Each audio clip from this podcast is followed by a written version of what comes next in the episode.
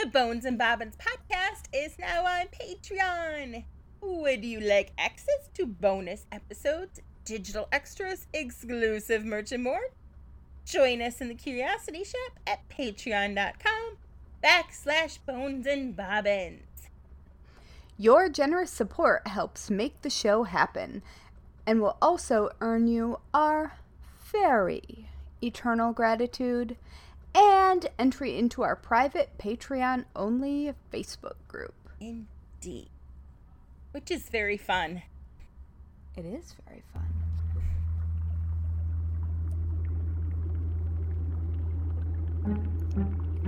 In a dusty old shop on a forgotten old street, you'll find two witches with books three boxes deep. Next to rusty old needles and faded red thread, you'll come in for yarn, but leave with pigments instead. Whether poisons or patterns, we're always discreet, where creepy and crafty and morbidity meet. Welcome to the Bones and Bobbins podcast. Uh, hello, morbid makers. we are your slightly creepy, Mildly disconcerting, somewhat sinister, delightfully discomposed, opaquely odd, merrily morbid. marvelously misanthropic hosts. And this is Bones and Bobbins, season 2, episode 22. Certain Ooh, De- lucky. right? Certain death and the final makeover. Dun dun dun. yeah. I'm Haley from Red Handled Scissors and the Very Serious Crafts podcast, and I go by she and her. I'm Natalie from Uberdork Designs, an official true crime creative, and my pronouns are she, her. Yay! Yay! So, how's it going? It's going. It's going. Um ramping up with the holiday stuff, which means getting busy. Um Yeah, you've been doing a lot. yeah, I have been. Uh the so rem- remember the bones guy? Remember that guy? The guy that you were fighting with? Yeah. Um, a lot? And during that fight, there was another group uh, called Death Science, and like they teamed up on a video, and I was like, dude, and they were already one of those where you couldn't tell, like they they bordered. They bordered on possibly legit, but possibly really skeevy. Like it was really hard to tell. Yeah. So, um, and I called them out on it, and they did not handle it right or well at all. So I completely wrote them off. Well, it turns out these motherfuckers. oh boy. Oh yeah. Oh oh. Like I'm so mad.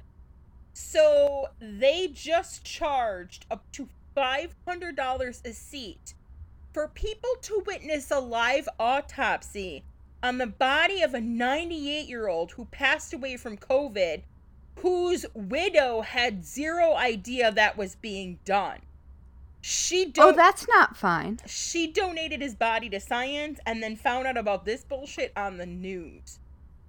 I'm like, I Oh no. so upset. Like it's so disrespectful. I'm like, are you not it it feels like we possibly have the same issue now within the death community as exists within the true crime community of people trying to profit off of it without having good intent and respect. Yeah, people just jumping in because it's a thing. Right and it's like i ju- it sickens me like i just And sometimes it's just that people are dumb.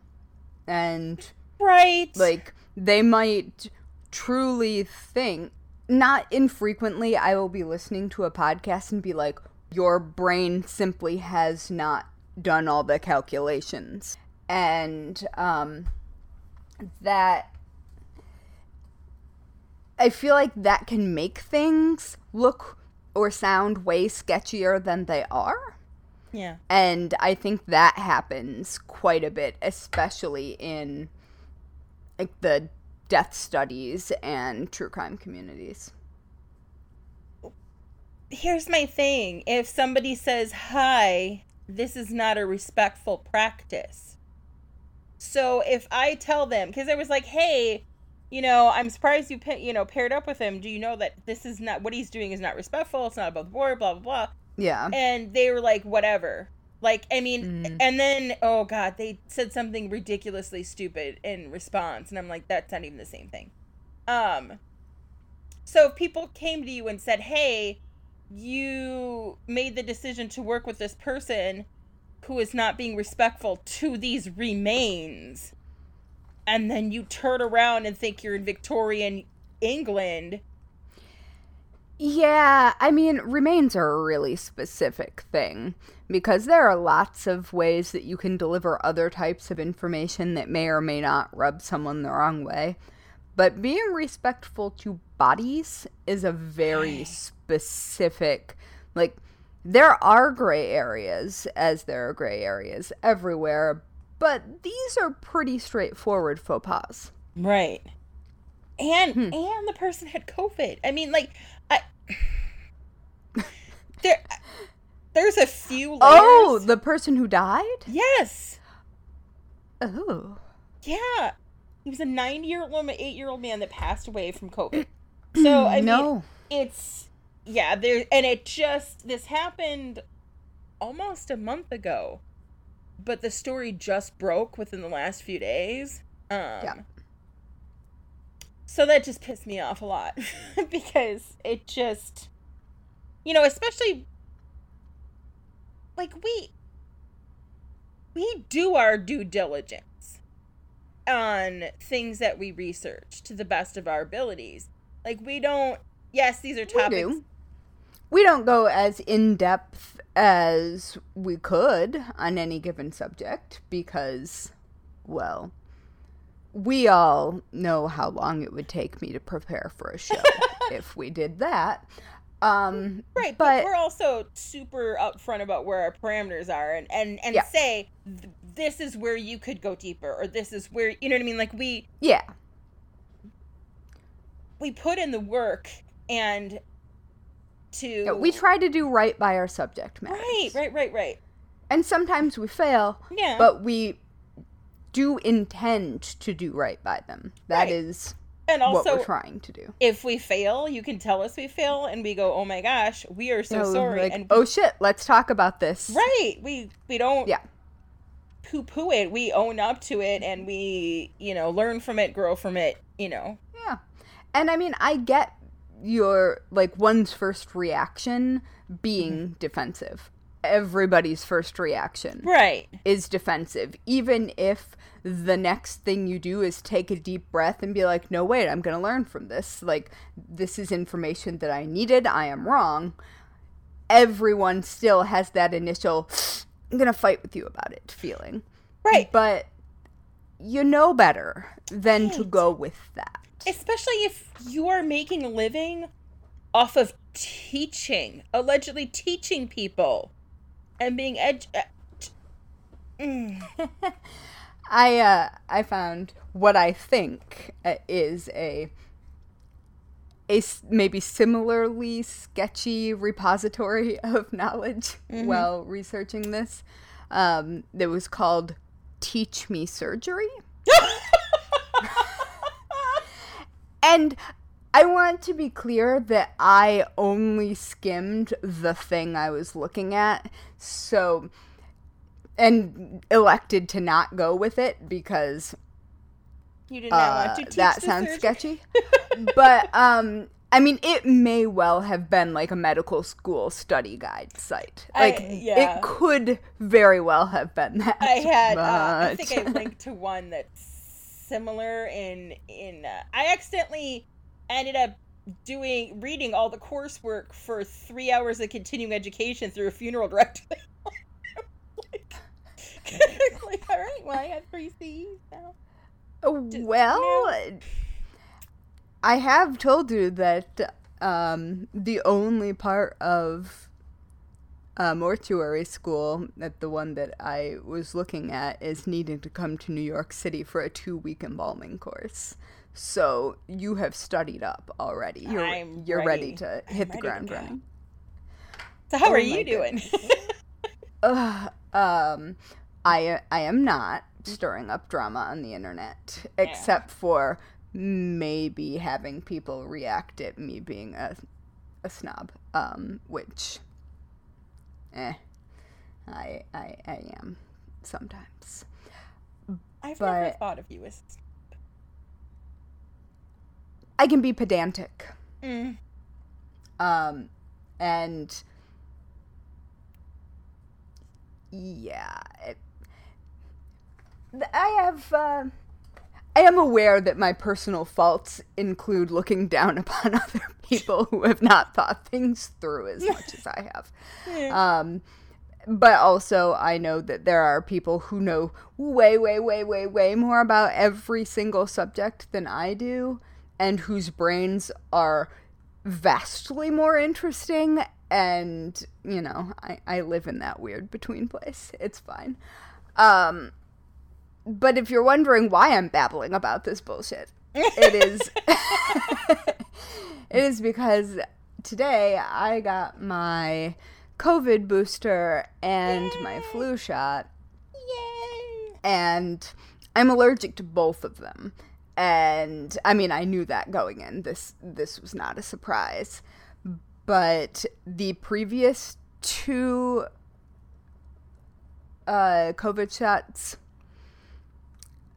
were rife with side effects, and one of the more long lasting ones was a fever that I just gave up on at some point. I just stopped taking my temp because it was still like 101 more than a week afterwards and well, it, it was what it was i didn't have covid so um but yeah and and my normal temp is like 70 or 97.3 That or 97.2 that's me. That's me. Mine is Mm-hmm. the same way, and, and people are like, "That's not right," and I'm like, "That it is."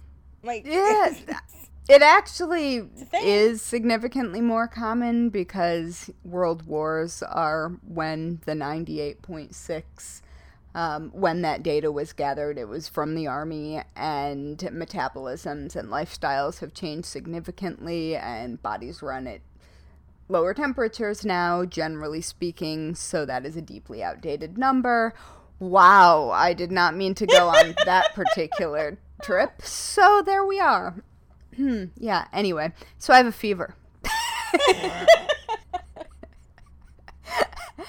so please, please forgive me for um, being either a pedantic asshole, which I clearly am being today, and or having no idea what I'm talking about, which will really play well together. it's gonna be fun. Oh my goodness. Uh yeah. So that that is that is where science. I'm at. Yeah, yay for science. And also Mr. Big Stuff is Yes. off of restrictions today, so he can jump now. I He can't remember. trooper. It was it the Patreon one that I talked about. It was the Patreon because the last main episode uh, was was my the day that all that nonsense was happening. Uh, yes, with you and your glorious offspring. Um, anyway, long story short, for those of you not in the Patreon, um, Mr. Big Stuff had emergency surgery two weeks ago and is recovering well. And so that's good. I'm That's very good. very pleased with how that is working out. Yay. Oh no, I don't make sense. yeah. you do. So before we dive in, I think we would like to take a quick break to thank all of our fantastic Curiosity Shop members over on Patreon. and give a totally normal and not at all creepy welcome again because we're together to our newest members, Melanie Sims and Amelia Smith Smith Smith Smith Smith Smith. I still don't know which one is right, but I still appreciate the absolute mess out of you, Amelia, and once again apologize for any butchering that I am doing to your last name. uh, yes, we will just hyphenate it, perhaps. Mod Smith. Um, you can get back to us on that one. Yep. Just let us know. Uh, feel free to correct us Absolutely. spectacularly in the Facebook group. Um, but you should also know that you're the best. The best. And we would totally go explore hidden old graveyards in the woods with you. Absolutely. And if you want in on this fun, not only are you going to get some surprises that we've been working on, still working on them, uh, but you also get We've been working on them for a long time. works in progress. but you'll also get a huge backlog of Patreon only episodes, including That's next true. week, where we talk bad omens and very good boys. It's true. Tits. There are creatures involved. Yes. Creatures. And you get to hear a little more of, I don't know, our cats. and random You've life. already heard plenty of Yes. my cats, I think. But You get a little more life stuff. yeah, Unlike this episode, we're going to talk a whole lot of death stuff. true. That is that is correct. Uh speaking of which, should should we talk about death stuff? I think we should. That's what they're here for. It, it it is. It is what they're here for, which is why we love them. Them being you, you Yeah. audience. We love you. We really do. Yeah. Uh, would you like me to start or would you like to start? I think yours comes first. Mine comes next. So, but if you want me to start, I could. I'm I'm open. I'm open to the thing. Oh, I'm ready. Ready to take on You're ready to the take on- task Do it. of being not quite dead yet. Not quite dead yet. not quite dead yet, in the immortal words of Monty Python. um, yep. So, for a very long time,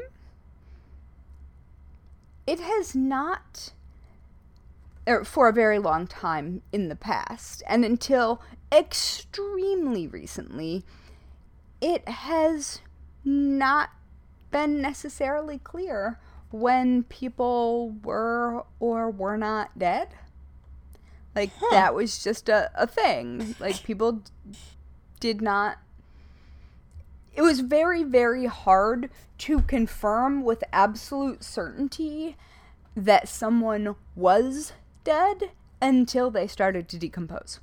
Oh wow, Yeah, it's it's a thing. that seems Um, concerning.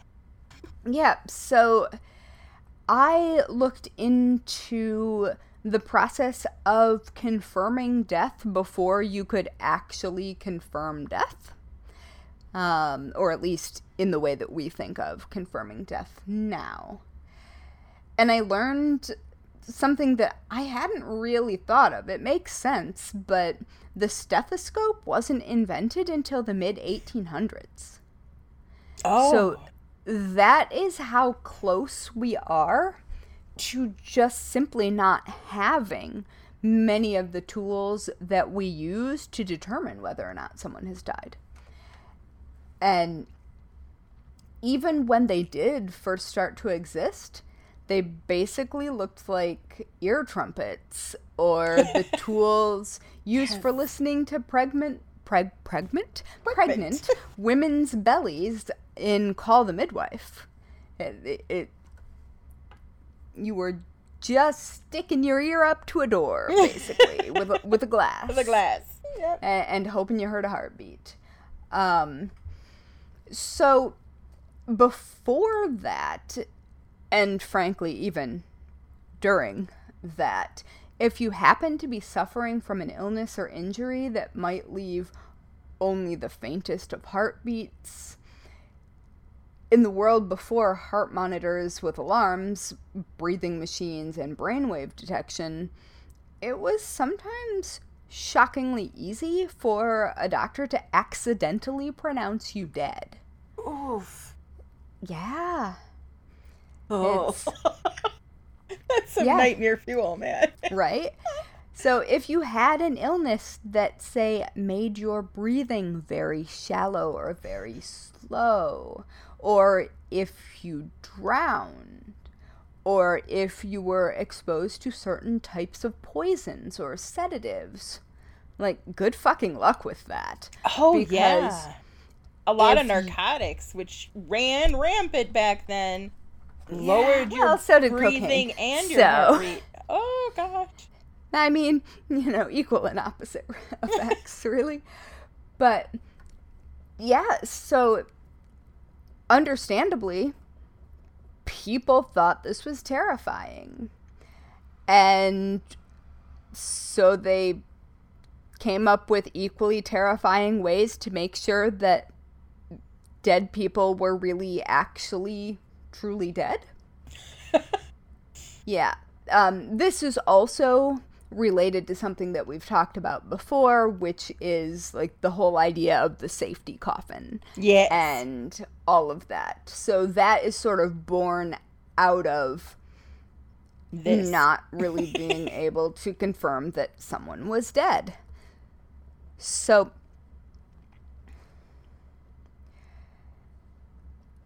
for many of the methods that would be used, if you were unlucky enough to not be dead when they were experienced, um, they would be a really spectacularly shitty way to rouse you back into consciousness.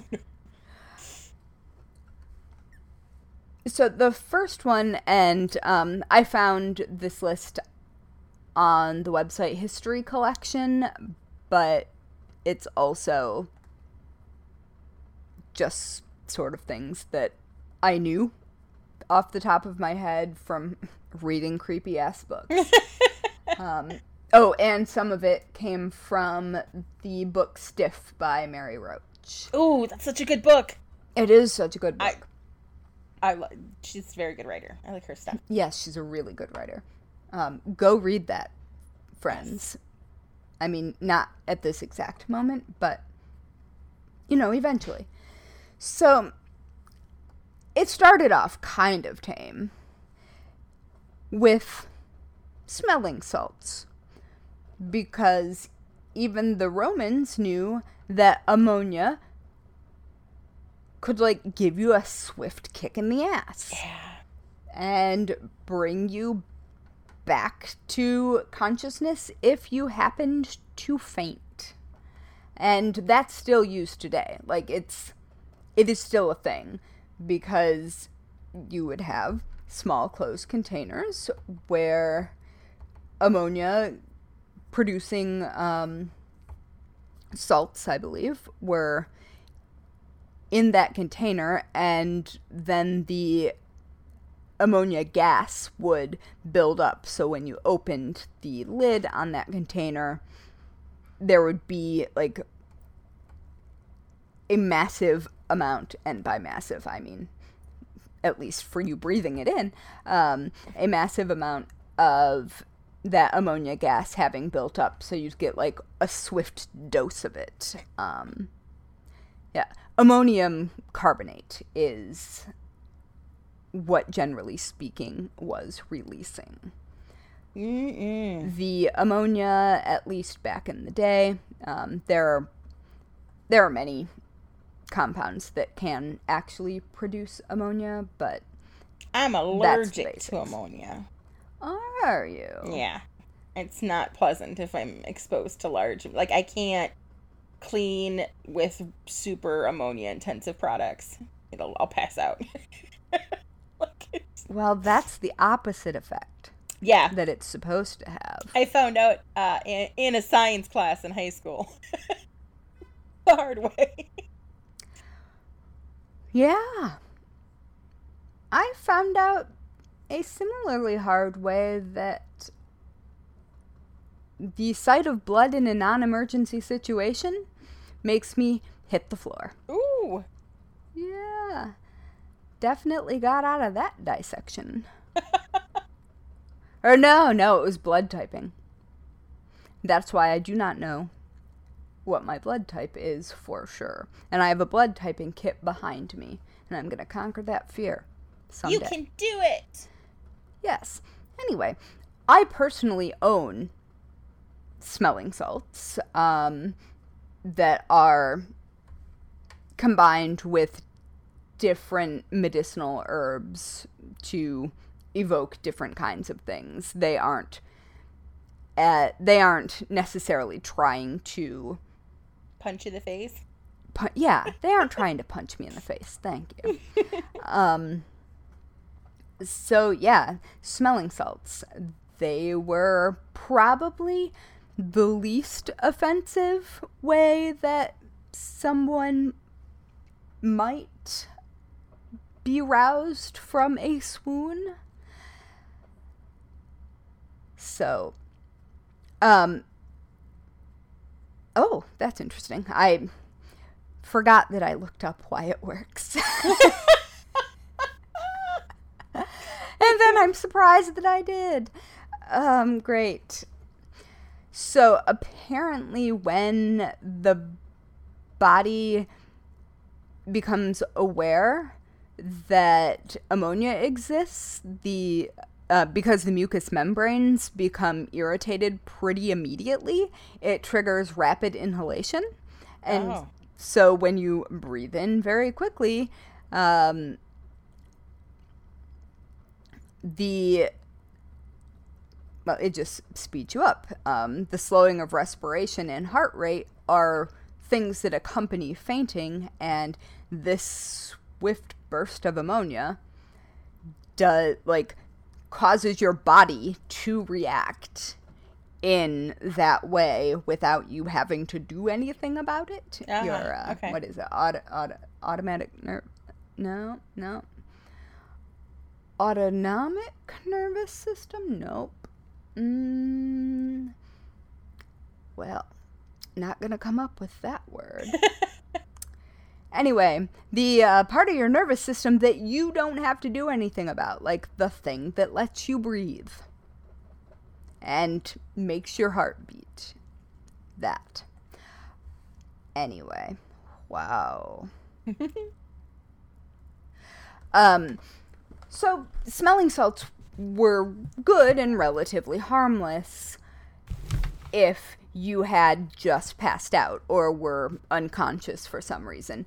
But if you had like a severe concussion or if you were in a coma, that wouldn't really help. Like, you have to be within reasonable approximation to waking up anyway. Yeah. Yep.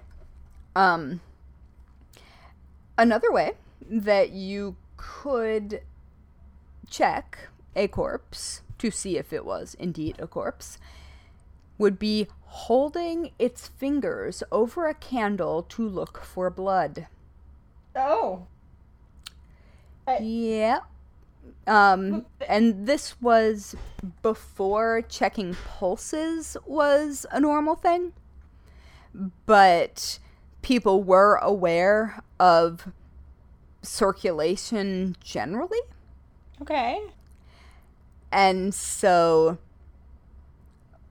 holding the fingers over the candle would also would show whether the blood was circulating or pooling, which if it's pooling, you got a dead body. Um, but it would also have the added bonus of it would burn you. So if you were gonna wake up, that would probably help. Yeah. Yeah. Um, in the 18th century, you could stick a thermometer in a corpse's stomach. Um, Oh, what?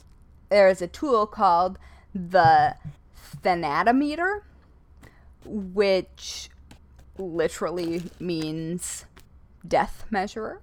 Okay. Yep. Um, yeah, it, it's Does it go in the belly button? Like, how do? I think that it's inserted through the mouth Oh, and down into the stomach. okay. I do not believe you were jamming it into a belly button. I, I feel like that would not help you very much. I think shoving something down the nasal or oral canal would probably wake somebody Yeah. up too. And the reason that this worked is because there would be situations in which, like, bodies might be hypothermic or oh, yeah. where, like, hands, fingers, legs, whatever, might have either been injured to the point of not having circulation or you may have gotten too cold and your blood retreated to your core. Um, and so, doing that, you were able to see if the vital organs themselves were also cold or cooling when you could not necessarily tell by the physical outer body whether or not someone was or was not producing body heat. Hmm. So that's kind of cool. That is. Also kind of gross, but yeah. whatever. Um, so one of the things that would happen, as we've previously discussed, is fitting coffins with emergency mechanisms. Um, that wouldn't really help you determine whether or not someone was dead, but it would make you feel a bit less concerned that you had buried someone alive. Very true. Yeah. Um another option would be inserting something called a heart flag. And I don't think that this was used very frequently, but it is attributed not shockingly at all, to the Germans. And it involved jamming a long needle with a flag on one end into the hearts of the recently deceased. Oh my goodness. Okay, but so if they're not dead, you want to kill them? okay. Here's Eh, Yeah. Um apparently the flag was supposed to unfurl and wave if the heart was still beating. is this where red flag comes from? It should be. Um Cuz that's a red flag. It, it is really a red flag but it, it it doesn't it doesn't make any sense No, no, Um, it does not. it- like that is that is not how flags or hearts work um There's nothing but- about that that seems like a good idea, to be honest. Yeah. And apparently there is an actual documented case of it being used. And uh on a woman whose parents thought she was about to be buried alive.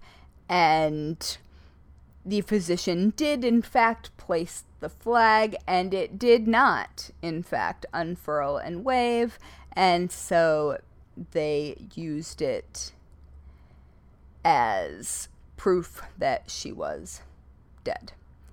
And then they were like, oh shit, that doctor just murdered our daughter with the flag. Right? Cuz I would certainly be like that. Yeah. Uh, so the next thing you could do is just wait for the body to rot. That is probably the simplest and most effective test. If you've got decomp, you've got a body. And it's not like it doesn't take that given normal circumstances. It doesn't take long for decomp to set in. Obviously, if you're like outside in the tundra, like shit slows down and everything. But I mean, if you're just, you know, it wouldn't take long for them to. Yeah. the next one's kind of cool. It's very. It feels as though you have probably wandered into a Sherlock Holmes Ooh. book and, you know, just sort of camped out there for a little while. So the same doctor, um, his last name was um, Icard, who stabbed the woman in the chest with the heart flag, also devised a system in which he wrote, I am really dead on a piece of paper in invisible ink that was made of acetate of lead. And then he would place the paper by the deceased nose because one of the gases produced by decomposition is sulfur dioxide. And so when acetate of lead is exposed to sulfur dioxide, it causes the acetate to discolor and become visible. And that would therefore prove death. I think that's my favorite one. Yeah, it's real fucking cool, but unfortunately, it's not very reliable because living humans, especially those with dental issues, also can exhale sulfur dioxide because, you know, there's active decay going on. Oh. And this was a time period when that wouldn't be so abnormal. Yeah. And yeah, and not all corpses do reliably produce through the nasal passages the amount of sulfur dioxide that would be needed for the test to work. But um, apparently, an English doctor attempted to confirm that this would work and found that only one out of every six corpses triggered the message. Aw. Alas. But how fucking cool is that? It's very fucking cool. That gets an A for effort. That gets an absolute A for effort. Yeah. Uh, French physician Icard. A plus, man. Yeah. That is quite Almost something. makes us forgive you for stabbing. Yeah. Yeah, Icard seemed to be really at the forefront of weird shit what told you a thing was dead. So, the next one is sticking the corpse's finger in your ear. That's right. That's right. Um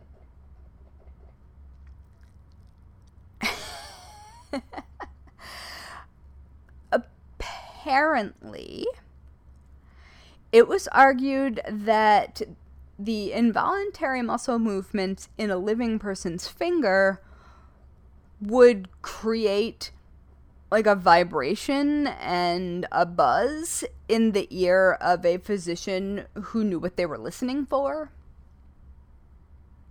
Um, that seems a lot harder than listening for a heartbeat, but nobody asked for my opinion on this. They should. I thought we've established this. Yep. But of course, this also would devolve into you can listen to a person's fingers to diagnose things. It, you know, it became a thing. Um, another thing you could try is brushing the skin.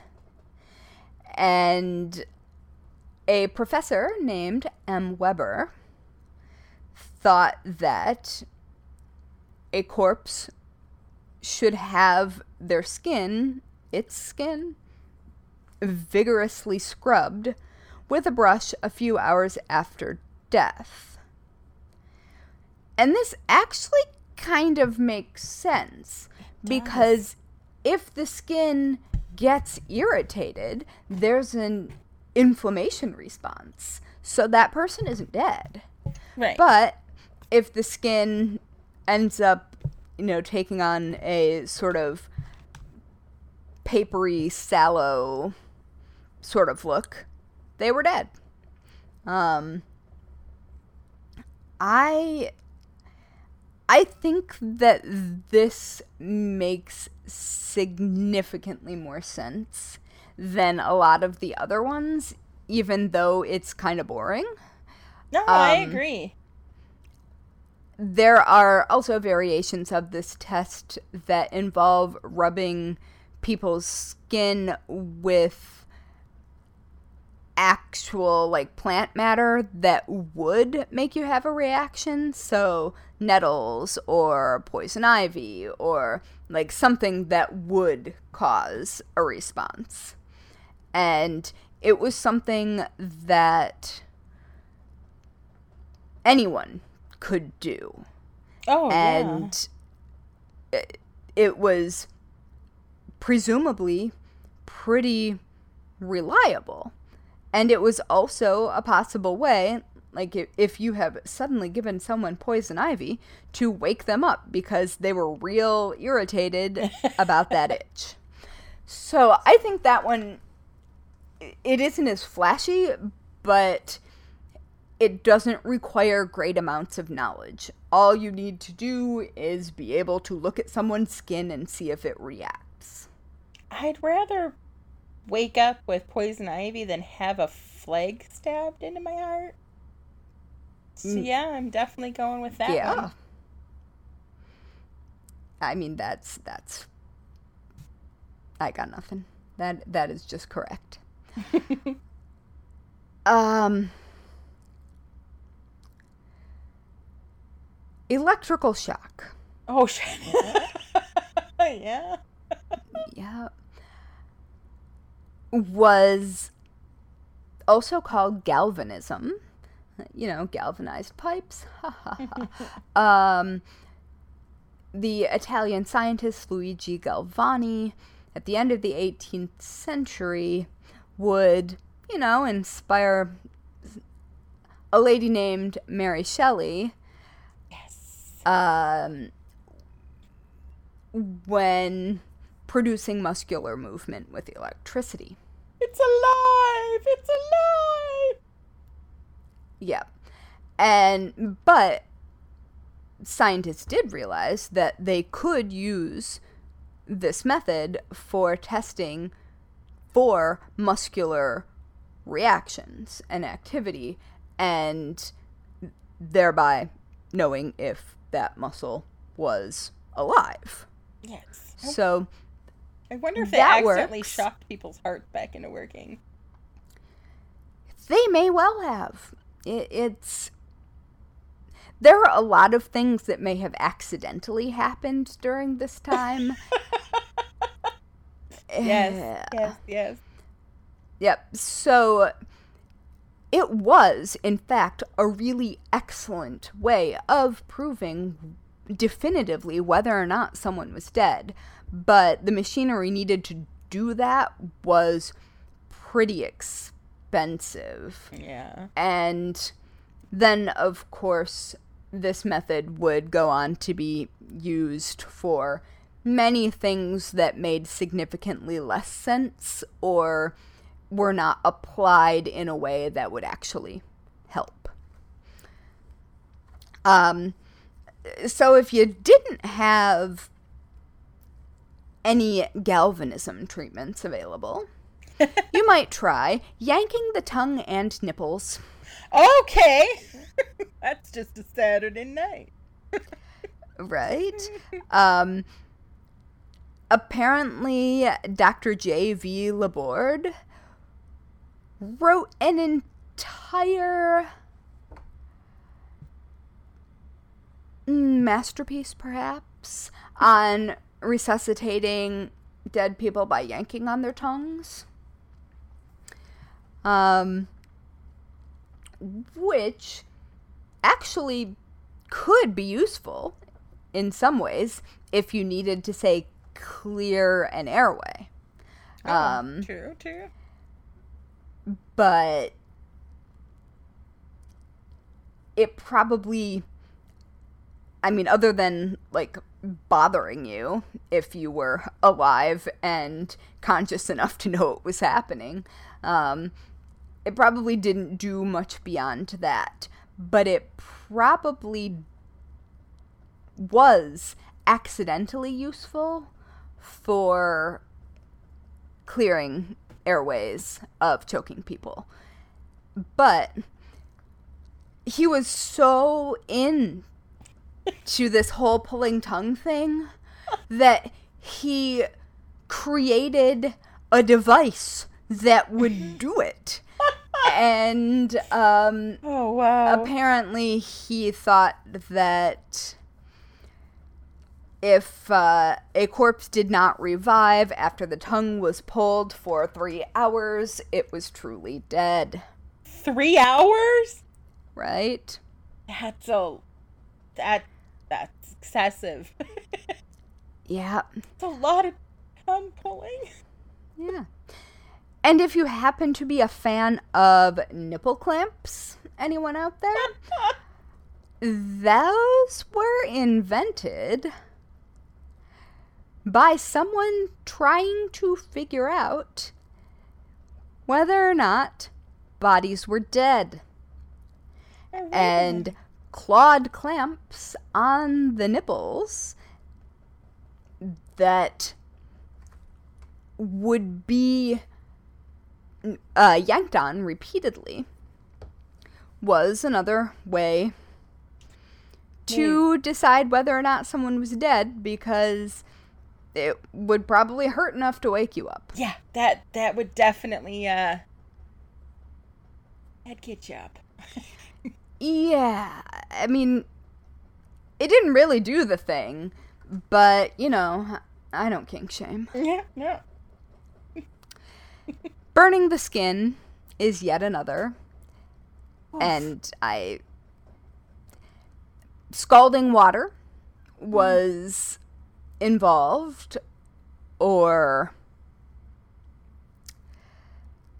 actually burning the tip of someone's nose, Oh, or sticking a red hot device in places that would be delicate.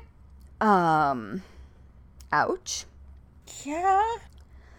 So basically, just hurting someone as much as possible in order to shock them out of their stupor. Um,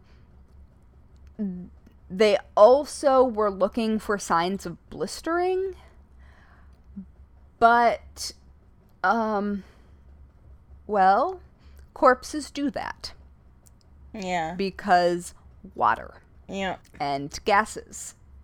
So that does not seem to be a thing.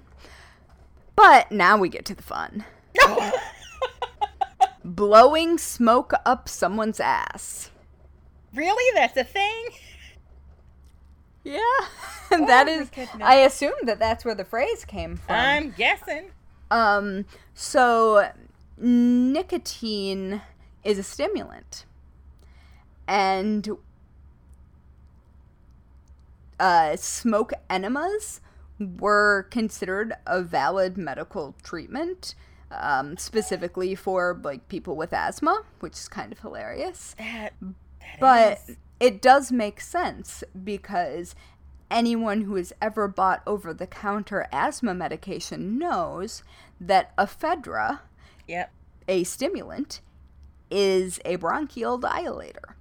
So it does not seem to be that strange. But I mean, Everything gets a little bit more weird when the butt gets involved. I'm just saying. there is a lot of mucous membrane there. Like I get it, but yeah, I mean, when once you involve a butt, Yeah. things get weird. So this was used as a treatment for drowning and because apparently tobacco smoke enemas were thought to warm up the body of a victim while stimulating the instinct to breathe. Now, I don't feel like that is how that works, but okay, I- whatever. I was gonna say, like, I don't know that that. Yeah, I Yeah. questions. I have to have questions. That's all. And this was also. We're doing butt stuff at a time when cholera was extremely present and could be passed mouth to mouth. Mm. So it makes some sense why you would do that. Um but I don't know. It, it it's a bad idea. Um and I guess actually that doesn't doing butt stuff would be worse given how cholera works. So, I guess um butt respiration that's right. That that is a thing. Um, would actually be more dangerous and would be more likely to infect a medical provider with cholera. So don't do that. Um, but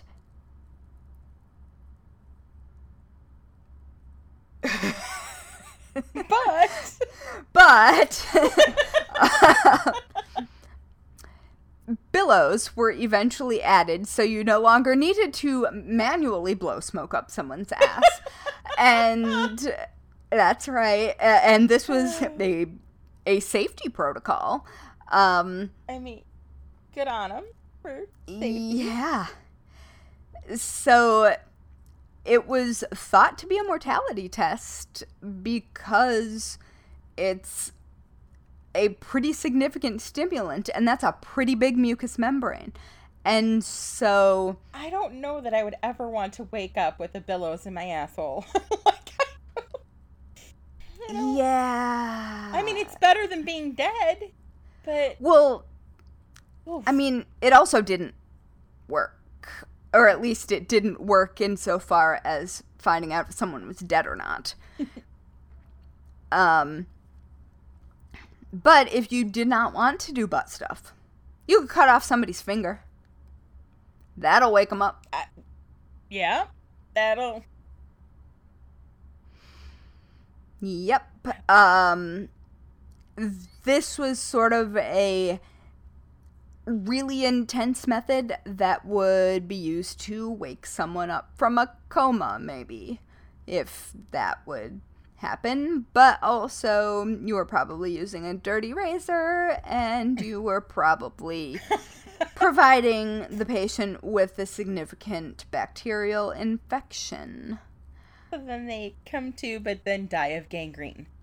Yeah, and the the thing about it is that this actually might have been a decent test because you know bodies don't usually bleed um, Right. unless the heart is pumping That is but true. that is that is not where they were going with this Yeah. no, no, no, no. Um, foot torture is the final area that I that I will probably cover. Um, cutting people's feet with razors Oh. or uh, um, take a deep breath. Uh, shoving needles under God. nail beds. oh And- no. other related I mean, get as creative as you want. That it it was really a no holds barred sort of thing. Um that would be like the be all end all way of making sure that someone was actually dead because if you're doing something that hurts that badly, it was thought that of course if the person were alive, they would be like, "Nope." Yeah. So I mean, it wouldn't necessarily help you determine death, I don't think, but they thought it did. Oh So- God. Yeah. And then there were some very confusing things to people of this time period, like Lazarus syndrome. And that is like Lazarus from the Bible. Okay. Um, I was guessing. and it's also known as now as autoresuscitation after failed cardiopulmonary resuscitation. Okay. Um, so like if someone gave you CPR and that shit didn't work, and then they, you know, pronounce you dead and go on about the business, and all of a sudden you go, oh my goodness. uh huh.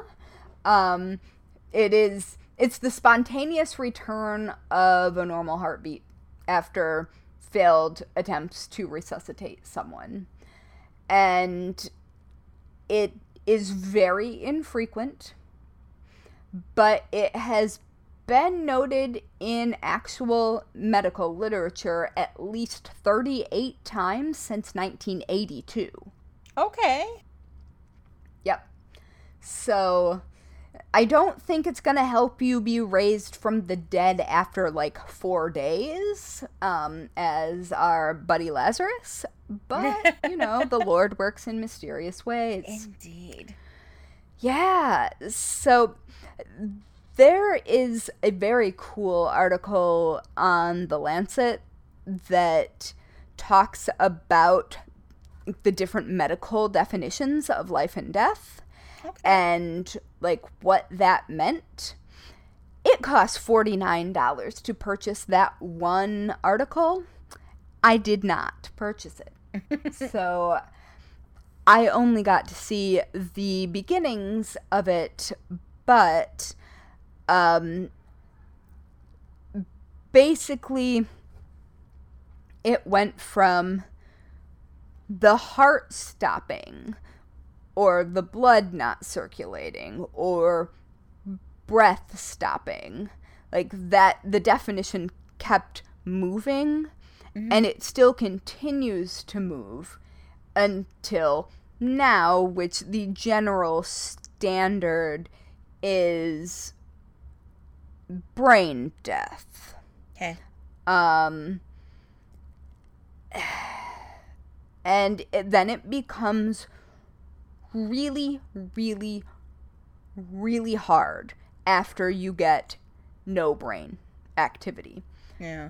because it does happen that people recover but it almost never happens Yeah. like it's i don't even know how many times it has happened but a handful um Less than 38, I'm guessing.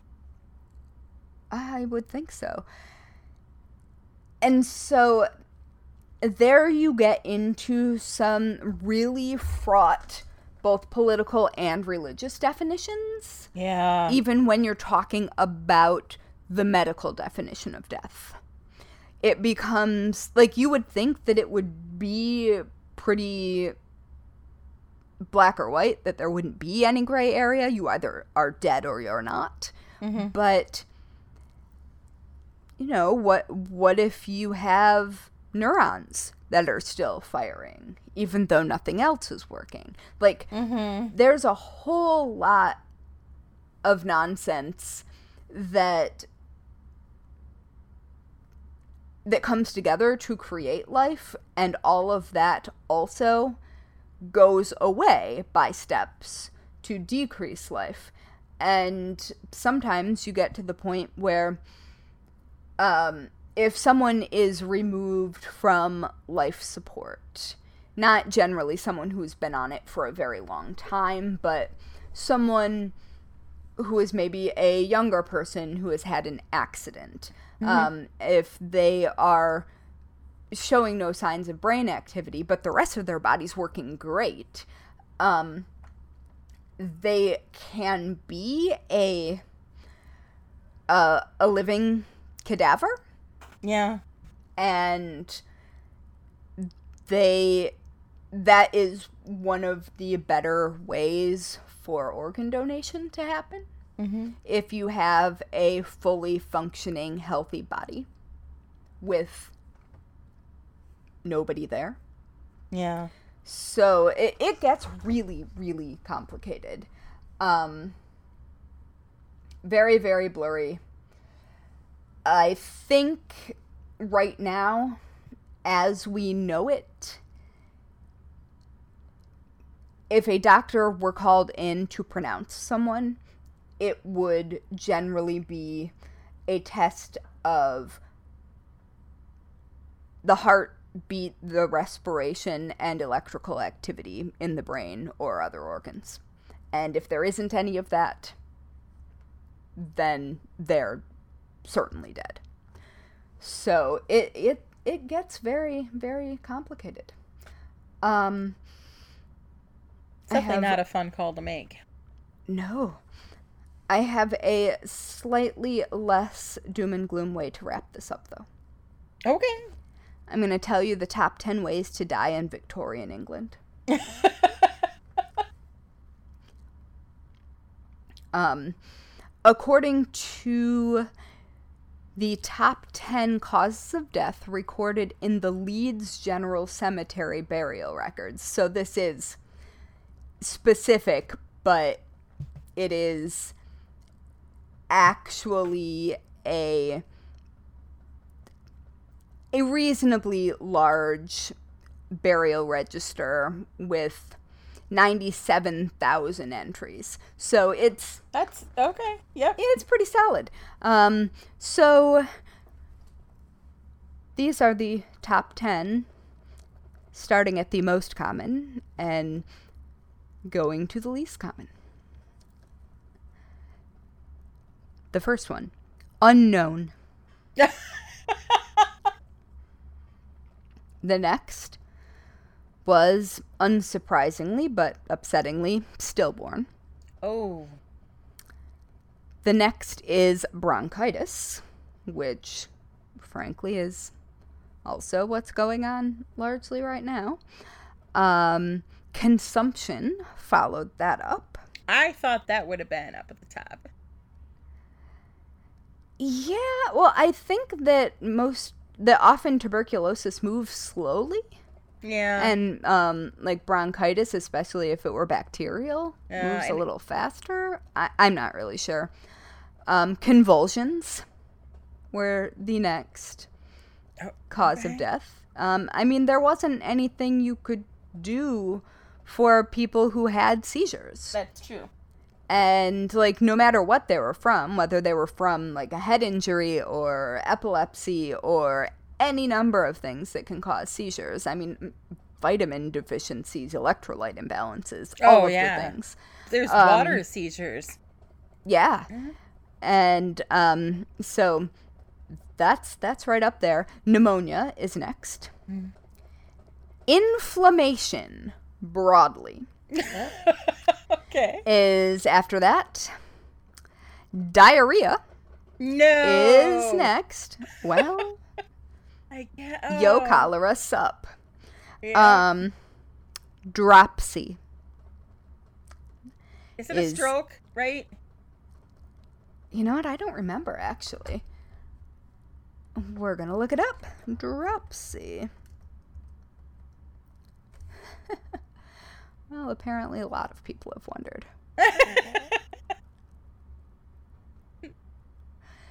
oh, it's like edema. Oh, oh, okay. Um, so it's like the swelling of soft tissues due to accumulation of excess water. So it was probably related to heart conditions. Ah, okay. Like congestive heart failure or something. So that makes sense. Um, all right. And one more natural decay. okay. Yeah. So there we are. Uh, those are the ways in which you are most likely to die if you were a Victorian in Leeds. I think, I think diarrhea would be the worst. Oh my god, yes. Ugh. Anyway, so that that is that is that. I rambled a lot. Sorry. You did not. You did not. So, what happens after you actually are considered dead? Well, What's the next step that you do with the body? Today, I'm going to talk about modern embalming. ooh. And I guess it makes sense to kind of start at, you know, what the heck is embalming? Mhm. So the term comes from the late 14th century embalming, to apply balm or ointment to embalm a corpse. From Old French embaumer, which is preserve a corpse with spices. And the Middle English also had a specific sense of aromatic preparation for embalming dead body. So I either mean, that makes sense. Right. With or without spices, the goal is the treatment of a dead body, so to sterilize it and protect it from decay. Also, go team ancient Egypt. Right. That's my favorite. You know I loves me some, some some ancient Egyptians. Um so, uh for practical as well as theological reasons, like a well-preserved body has long been like a pretty chief mortuary concern. Um it's also another great example of the marriage of art and science.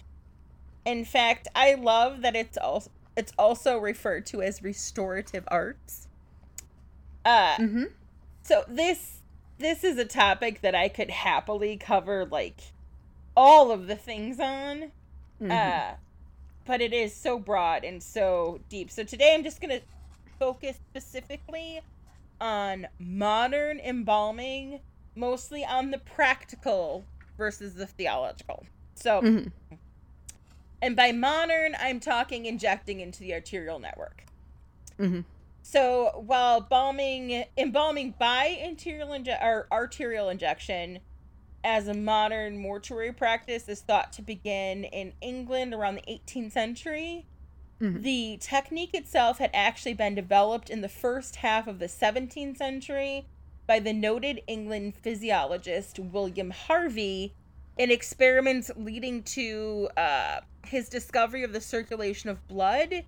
He would inject colored solutions into the arterials or the arteries Mhm. of cadavers, pretty much to see how all of that was connected. Uh, later on, the Dutch and German scientists Frederick Ruysch and Gabriel Clauderus are believed to have used similar arterial injection techniques to prevent cadavers from decomposing. But it is the Scottish anatomist William Hunter that is credited with being the first to fully report on arterial and cavity embalming as a way to preserve bodies for burial. Mhm. He wrote a widely read report on the appropriate methods for arterial and cavity embalming in order to preserve bodies for burial. And uh, his discovery of this attracted wide attention in 1775 after his uh, younger brother John embalmed the wife of one of his most or more notorious clients, dentist Martin Van Butchell. Uh, when Martin's wife died on the 14th of January in 1775, he had her embalmed as an attraction to draw more customers. What Now- the fuck? exactly. I'm like, I don't know how a dead body in a window is gonna make me want to go there for my teeth. I mean, listen, we both know we would go in. Oh, definitely, but I wouldn't trust that man with my face. so Hunter injected the body with preservatives and also color additives that gave a glow to the corpse cheeks. Huh.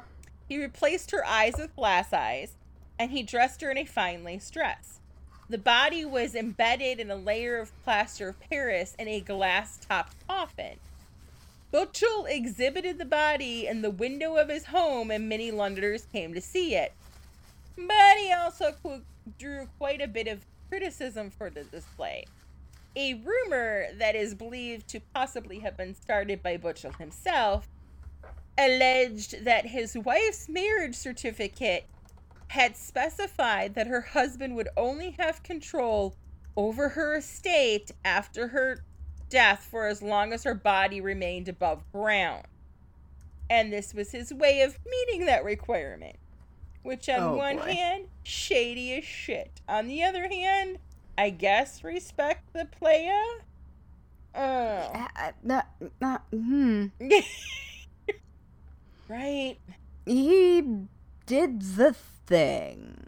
there's some there's I speaking of red flags, I'm just saying there's a couple there. It's questionable. yeah, very, very questionable. So interest in and demand for then embalming grew steadily in the 19th century. At that point, it was primarily for sentimental reasons.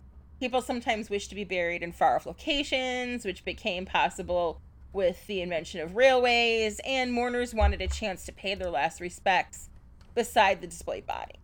Um, Which makes sense. Right. Other motives behind embalming were prevention of disease and the wish to prepare funerals and burials, which were becoming more elaborate uh, without undue haste. So, trying to create, you know, trying to pull together these big, huge, like day long celebrations, it, it took a while. Uh, after Yeah. Lord Nelson was killed in the Battle of Trafalgar, Trafalgar. Trafalgar, yeah, that. Uh, his body was preserved. Actually, I don't think that's right. I think it is Trafalgar, and I have only heard it pronounced by someone with an accent that would have swallowed the R. Okay. Well, I have a friend who did a an art installation. oh, there. oh, that's amazing. Well, after Lord Nelson uh, did not survive that battle, his body was preserved in brandy and spirits of wine mixed with camphor and myrrh for over two months. Oh, At the time of his state funeral in 1805, his body was found to still be in excellent condition and completely plastic. cool. Right. Uh, so embalming kind of spread across England, which then, of course, led to the U.S. And there was a newly emerging group of undertaker businessmen. Note the businessmen section of that. That pointed out how Mhm. much better this was than packing a body in ice or laying them on cooling boards, which were concave, like ice-filled box that fit over the torso and the head for transporting or viewing. Yeah, I think I covered that when we were talking about corpse photography. I do believe you did. So yeah, if if you want to know more about that. So, some of the more enterprising of these entrepreneurs exhibited well preserved cases in the windows of the shops or took them on tour so that persons in rural areas and small towns could see the latest development. Hmm. As innovative and, well, I guess creative as that was, it didn't really take on as well as hoped. Many in the public still saw it as like mutilating the body and they resisted it wholeheartedly. In fact, it wasn't Hmm. until the US Civil War that the actual practical benefits would finally begin to be fully embraced. In previous wars, the dead were buried where they lay fallen. So battlefields ended up as cemeteries, pretty much. Mm. Um, embalming became more common now for the wish of the families of the fallen soldiers for the remains to be returned home for local burial. Right. And lengthy transport from battlefield meant it, uh, it had to become common in the U.S. pretty much. Uh, the period Sure. from about 1861 is sometimes known as the funeral period of embalming, as is marked by a separation of the fields of embalming by undertakers and embalming, uh, like anatomical wetting for medical and scientific purposes. Mm-hmm. Um, Dr. Thomas Holmes received a commission from the Army Medical Corps to embalm the corpses of dead Union officers to return to their families. Military authorities also permitted private embalmers to work in military controlled areas. And the Yeah, wide, I think there are photos of that from the Civil War, aren't there? there are there are um and the widespread use of the service by soldiers families and the embalming of such notable dead as president abraham lincoln's son willie and later of lincoln himself brought about like the increased acceptance of the practice and even Mm. caused it to become associated with almost like patriotic activity Sure.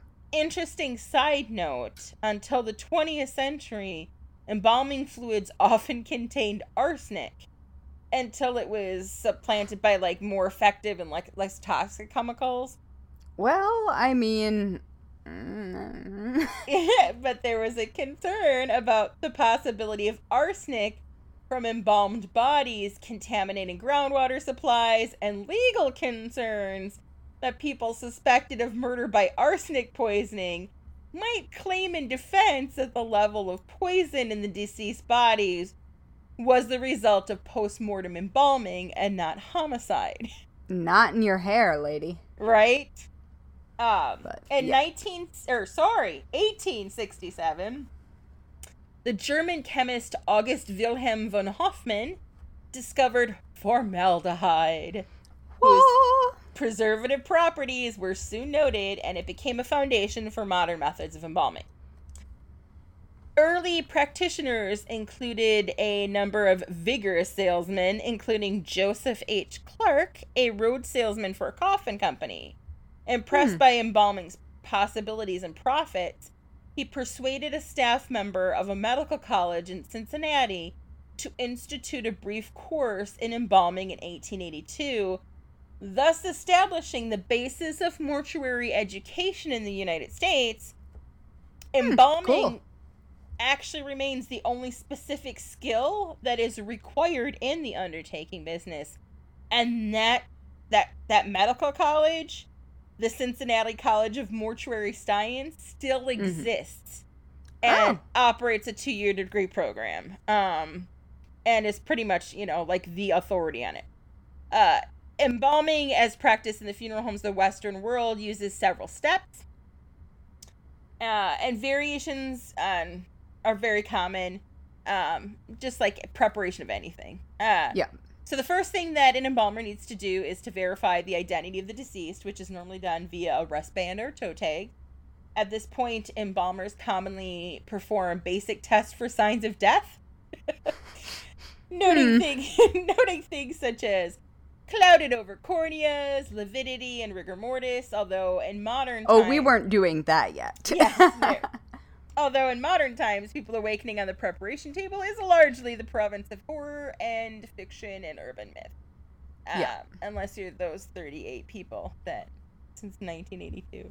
Uh, any Hmm. clothing and jewelry on the corpse is then removed, inventory and set aside. A modest cloth is typically placed over genitals. Um, following this well, that's nice. Yes.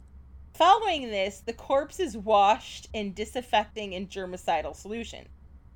During this process, the embalmer bends, flexes, and massages the arms, hands, fingers, legs, feet, and toes to relieve rigor mortis, which sounds yeah.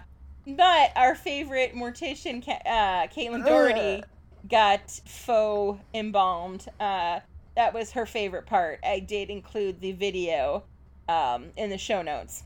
Oh, I, I'm glad that you did. And I'm sure that that feels good if you are alive. right. but, oh boy, that uh, I, I therein lies the point at which I get a little lightheaded. Uh so the eye the eyes are closed and kept closed with an eye cap that keeps them shut and in the proper expression. The mouth may be closed via suturing with a needle and ligature, using an adhesive, um, wire, or a needle injector, which is a specialized device most commonly utilized in North America and unique to mortuary practice. Hmm. Care is taken to make the expression look as relaxed and natural as possible, and ideally, a recent photograph of the deceased while still living is used as a template. The process of closing the mouth, eyes, shaving, all of that is collectively known as setting the features. That The- makes sense. The typical embalming fluid contains a mixture of formaldehyde, glutaraldehyde, methanol, humectants, and wetting agents, and other solvents that can be used. The formaldehyde content generally ranges from 5 to 35%, and the methanol content may range from 9 to 56%. Hmm. Um, uh, in the video uh, with Caitlin, the amazing woman who is uh, faux embalming her explains that like uh, formaldehyde's gonna plump you up the most. Um, they have colorants that can be added now. Um, she goes into it a bit in terms of like everybody basically gets their their own cocktail of fluids um, that ranges on um, basically on the condition of the body. So All the right. Actual embalming process usually involves four parts. This gonna get potentially graphic. Um, All right. so Buckle in. this may not be for the weak uh, of heart. Uh, and and the demonstration that she does uh, is pretty amazing, but also like um a little jarring. Like I was not I I thought I had the basic understanding, and I do have the basic understanding of embalming, but like the details and stuff behind Oh, it. Oh, am I gonna pass out? um, I'm hoping not. Uh, it I does guess get. we shall see, won't we? I don't know. now I feel bad. Oh, Uh, don't. So If one- we do, my goodness, that will be a really hilarious sound effect. oh no. Ugh. okay, so arterial embalming. Mhm. This involves the injection of embalming chemicals into the blood vessels, uh, usually via the right common carotid artery.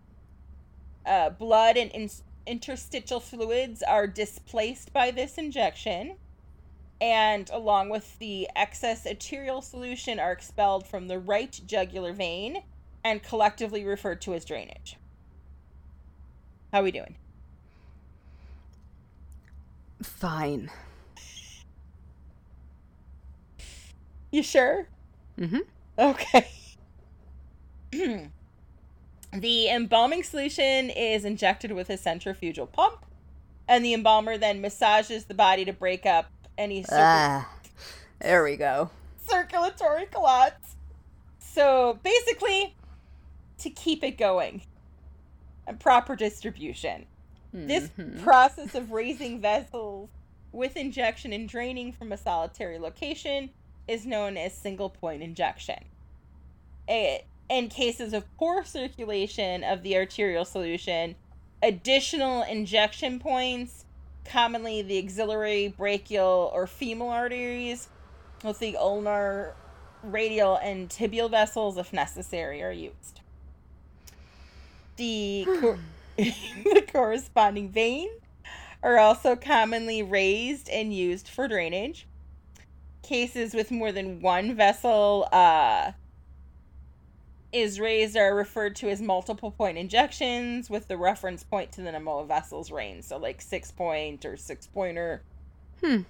As a general rule, the more points needed to be raised, though, the greater the difficulty of the case. In some cases, Well, that makes sense. right, draining from the There's different- holes in there. Oh, yeah, there is. Uh, in some cases, draining from a different site from injection.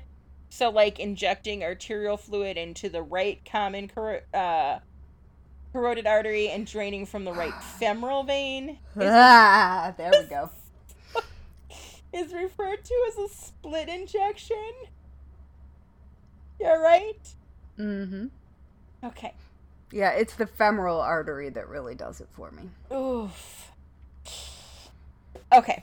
The in certain cases the embalmer may deem it necessary to perform a restricted cervical injection, which involves inject- yeah, in the head of the deceased separately from the rest of the body. Oh, oh. n- Yeah, yeah. Not no, not different body part. Yep, yep, yep, yep. yeah. Okay, we're not blowing anything up anything. Uh, I mean, mm, uh, yeah. maybe you are plugging a hole. Uh, this is done in in cases where distension or swelling has a greater chance of occurring. Uh, Mhm. and in many cases, an embalmer may select to perform what is known as a pre-injection.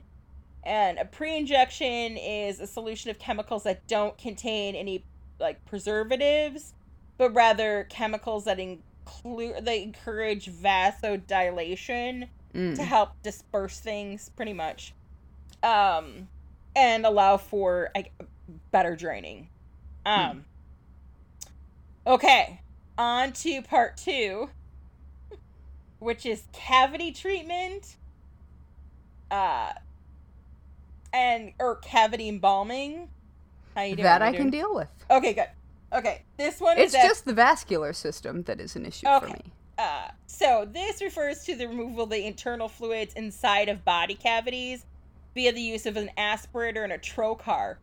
The Trocar is one of my favorite words. uh, it's she. So the gal that did Caitlin's just got a gold plated like engraved trocar.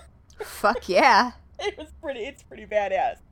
So the best way to kind of maybe you don't want to visualize this, but to compare this to is kind of like liposuction, but instead of sucking fat, you're sucking out fluids. Um, so Sure. the embalmer makes a small incision just above the navel, so it's two inches superior and two inches to the right. Pushes the trocar into the abdominal and chest cavities. This first punctures the hollow organs and aspirates their contents. The embalmer then fills the cavities with concentrated chemicals, which are, you know, known as cavity chemicals, uh, that contain formaldehyde, etc., which are then delivered to the chest cavity via the trocar and inserted through the diaphragm. The incision is either suture closed, uh, commonly using the purse string or end suture methods, or a trocar button is secured in place. A trocar button. Yeah. Wow. So uh, she worked in a fanning type motion, and after you go up, you go down too, because you need to relieve Oh, the, yeah. ba- the bladder of any urine that's in there, um, and then you tackle the intestines. Um, uh huh. so the next one is hypodermic embalming, uh, and that's a that's step three, and that's a supplemental method which refers to the injection of embalming chemicals in the tissue with a hypodermic needle and syringe, which is generally used uh, as needed on a case by case basis. It's like filler, only post mortem. Right. That's Botox is what I put. Think of it as Botox. Uh, and then the fourth step is surface embalming, which is another supplemental method, and that uses embalming chemicals to preserve and restore areas directly on the skin surface and other superficial areas as well as areas of damage from things like you know accident, decomposition, cancerous growth, uh, or where you donated skin. So, re- pretty much restructuring those areas. So, embalming times vary greatly depending on a huge, huge array of factors. Some are completed in two or three hours, others can be done even quicker than that, and some complicated cases can actually take days. Hmm. So, after this is completed, they then rewash the body, dry it, moisturize it, uh, and then dress it for visitation or funeral services if desired. Moisturize it? Yeah. Um, they put a moisturizing cream on. Oh. Yeah. So just exactly what. Okay. yep. Uh, if desired, cosmetics are then applied to make the body appear more lifelike. um with the uh the modern embalming process there's uh various tints that are put into the fluid to help make the body look like it's not dead and gray that there is life in it Yeah. um so You need that when you don't have blood in there. Right, right, right, right, right. Um, so the um the goal so at this point they're trying to make the body appear more lifelike but also to create what is quote a memory picture for the deceased the deceased's friends and families. Now hmm while I'm sticking strictly to the practical in this, there are many people and research papers that state there is no benefit for this quote memory picture, and that term itself is made up by the funeral industry, and we can definitely go down that route. Um, that's not I mean, I will say that personally, since I, um, well, I guess right before all of this nonsense happened. So two years ago, on over Thanksgiving, my grandmother died, and it was she looked great. Like they did a really, really good job, and I found that to be comforting. yeah. um, because she didn't really look like herself at the point at which she died. Yeah. So they they really made her look like we all remembered her. and that's and super comforting. It was. It was very comforting. It wasn't necessary. I mean, I visited her all along the way, and so it wouldn't have been upsetting to me, but I feel like it might have been upsetting to some people. Yeah, I mean, there's definitely there's always there's always that whole how you would want to be remind like remembered and Yeah. there's Well, and I do think that they did it how she would have wanted to be seen. and that's important. That's Yep. and it's very definitely a personal thing. hmm Um, I just wanted to throw it out there because again, I mean, like the It whole isn't necessary, I don't think. the whole embalming process uh, and utilization is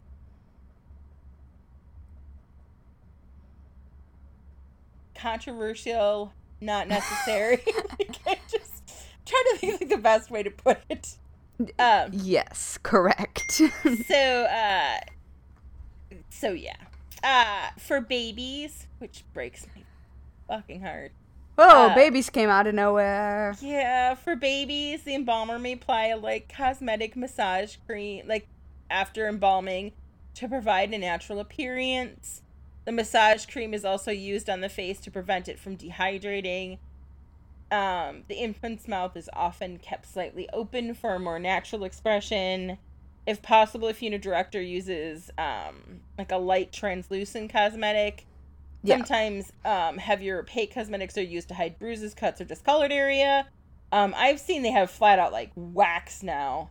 Um, Yeah, make- there's actually baby specific um, makeup because the pore structure is different, I think. yeah, that makes sense. Yeah, it's like things that you wouldn't necessarily think about. Yes. Um, hair gel or baby oil is applied to style short hair, while hairspray is applied to style long hair. Powders, especially baby powder, are applied to bodies to eliminate odors, and it is also applied to the face to achieve a matte and fresh effect to prevent oiliness oiliness of the corpse. So Oiliness of the corpse. I did not know that oil was something that I'm gonna still have to worry about when I'm dead. right. Man, Uh, I've had oily skin for long enough. Come on.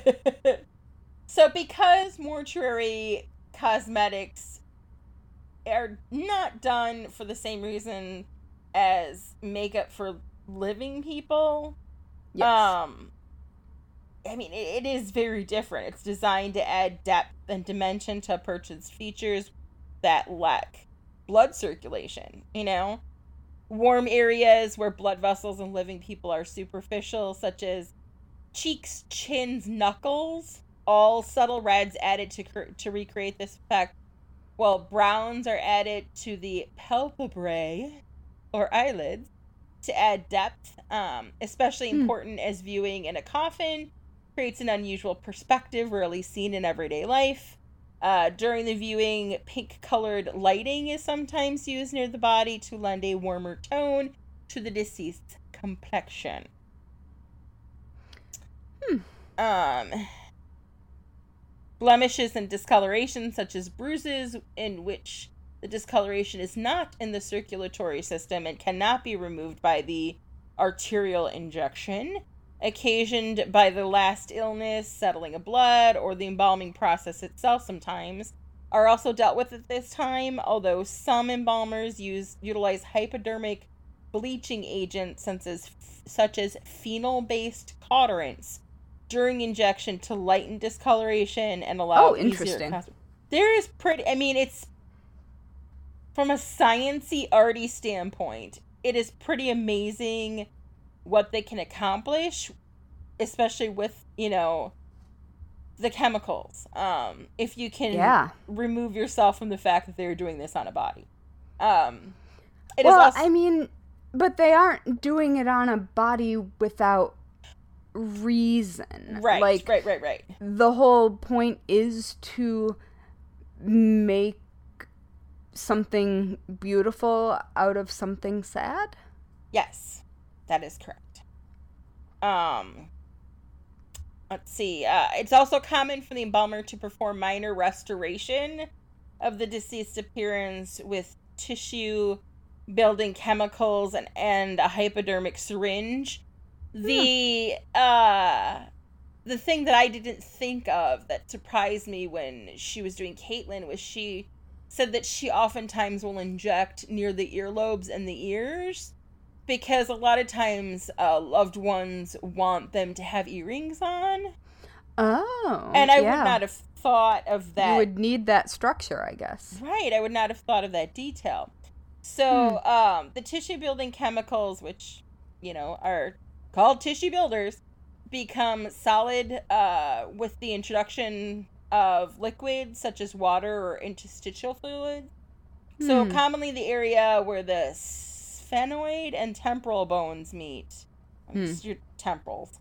Um, uh, in the event of trauma or natural depressions on the face or hands, tissue builder can be utilized to restore those regions on the face to the expectations of the families. I actually watched uh, a little National Geographic, like four minute clip, mm. talking about embalming, but they showed a bunch of students basically reconstructing a face on foam heads with like tissue. Oh yeah. Builder, um, which was that's cool. Really fun to watch. Um, and the modern procedure of embalming, the balm is the blood is drained from the veins. We've already covered that.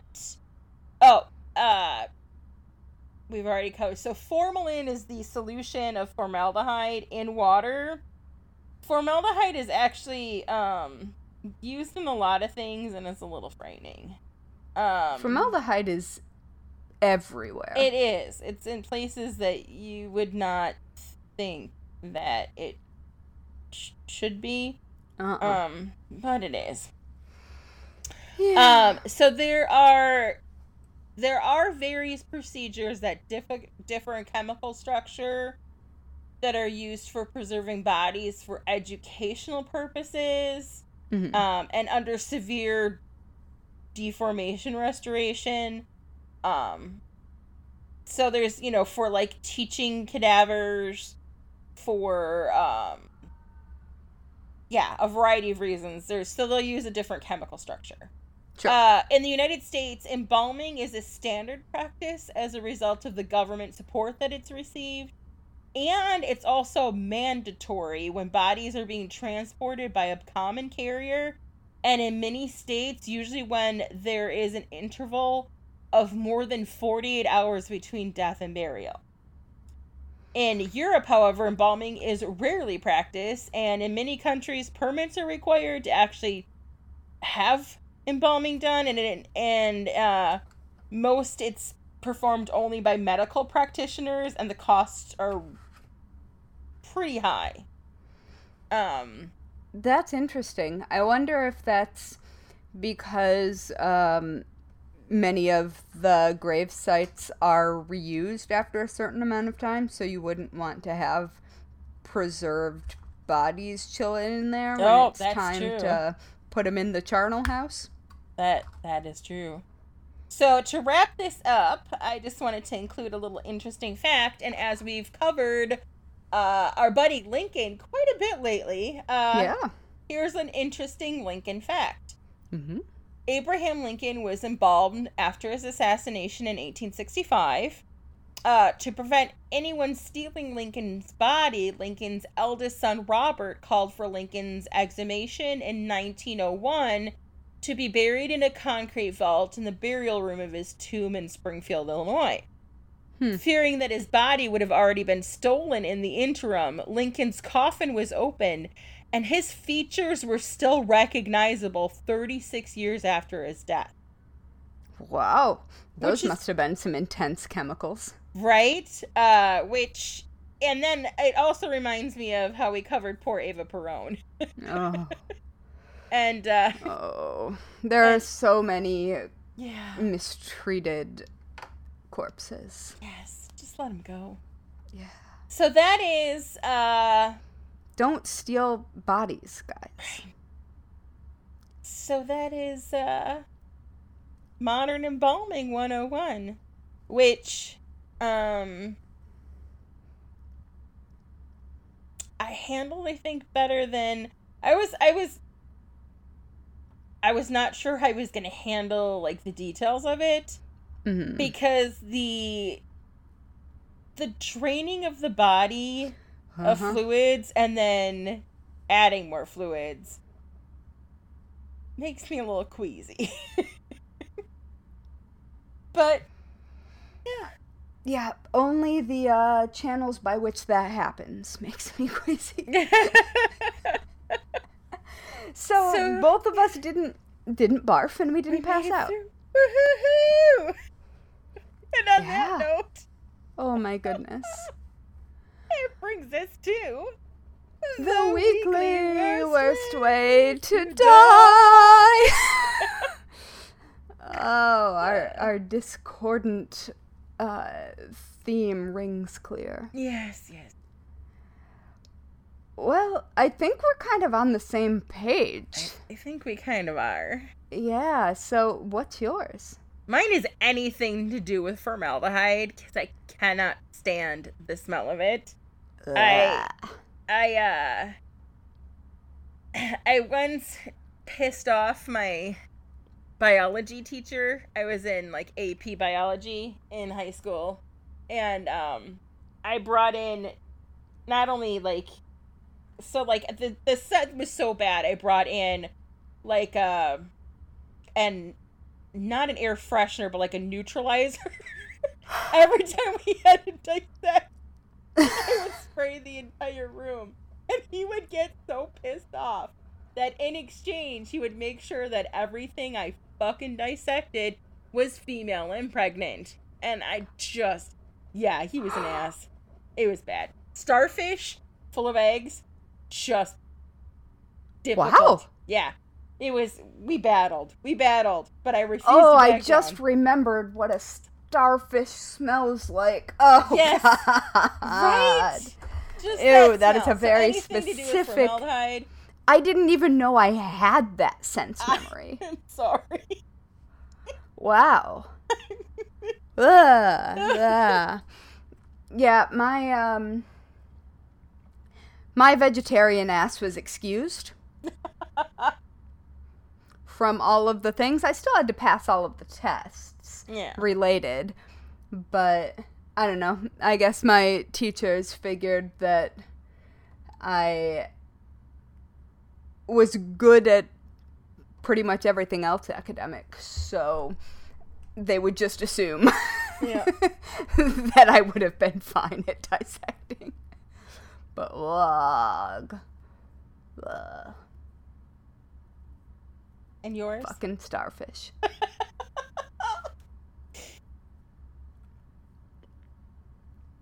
Yuck. See, also cow eyes. Uh, my favorite was actually the earthworm That was cool. because you like think a bunch gonna, of hearts and shit. right. You think it's gonna be all mushy in there, and you're not gonna. But no. No. It's got like structures and yeah. Yeah. That one I actually did. That was the first one and yes, I I recall I just shared my my air purifier with you. Oh god. So what's your worst way to die? Um premature embalming. yes. Yes. Yeah. No, I have this fear of like being glassy eyed but conscious and like sleep paralysis on steroids. Ooh. Yuck. Ugh. Because that immediately involves the arteries I don't like. Yeah, yeah, yeah. So hey, Hmm. do you want to be spooky internet friends? you know, honestly, I don't know.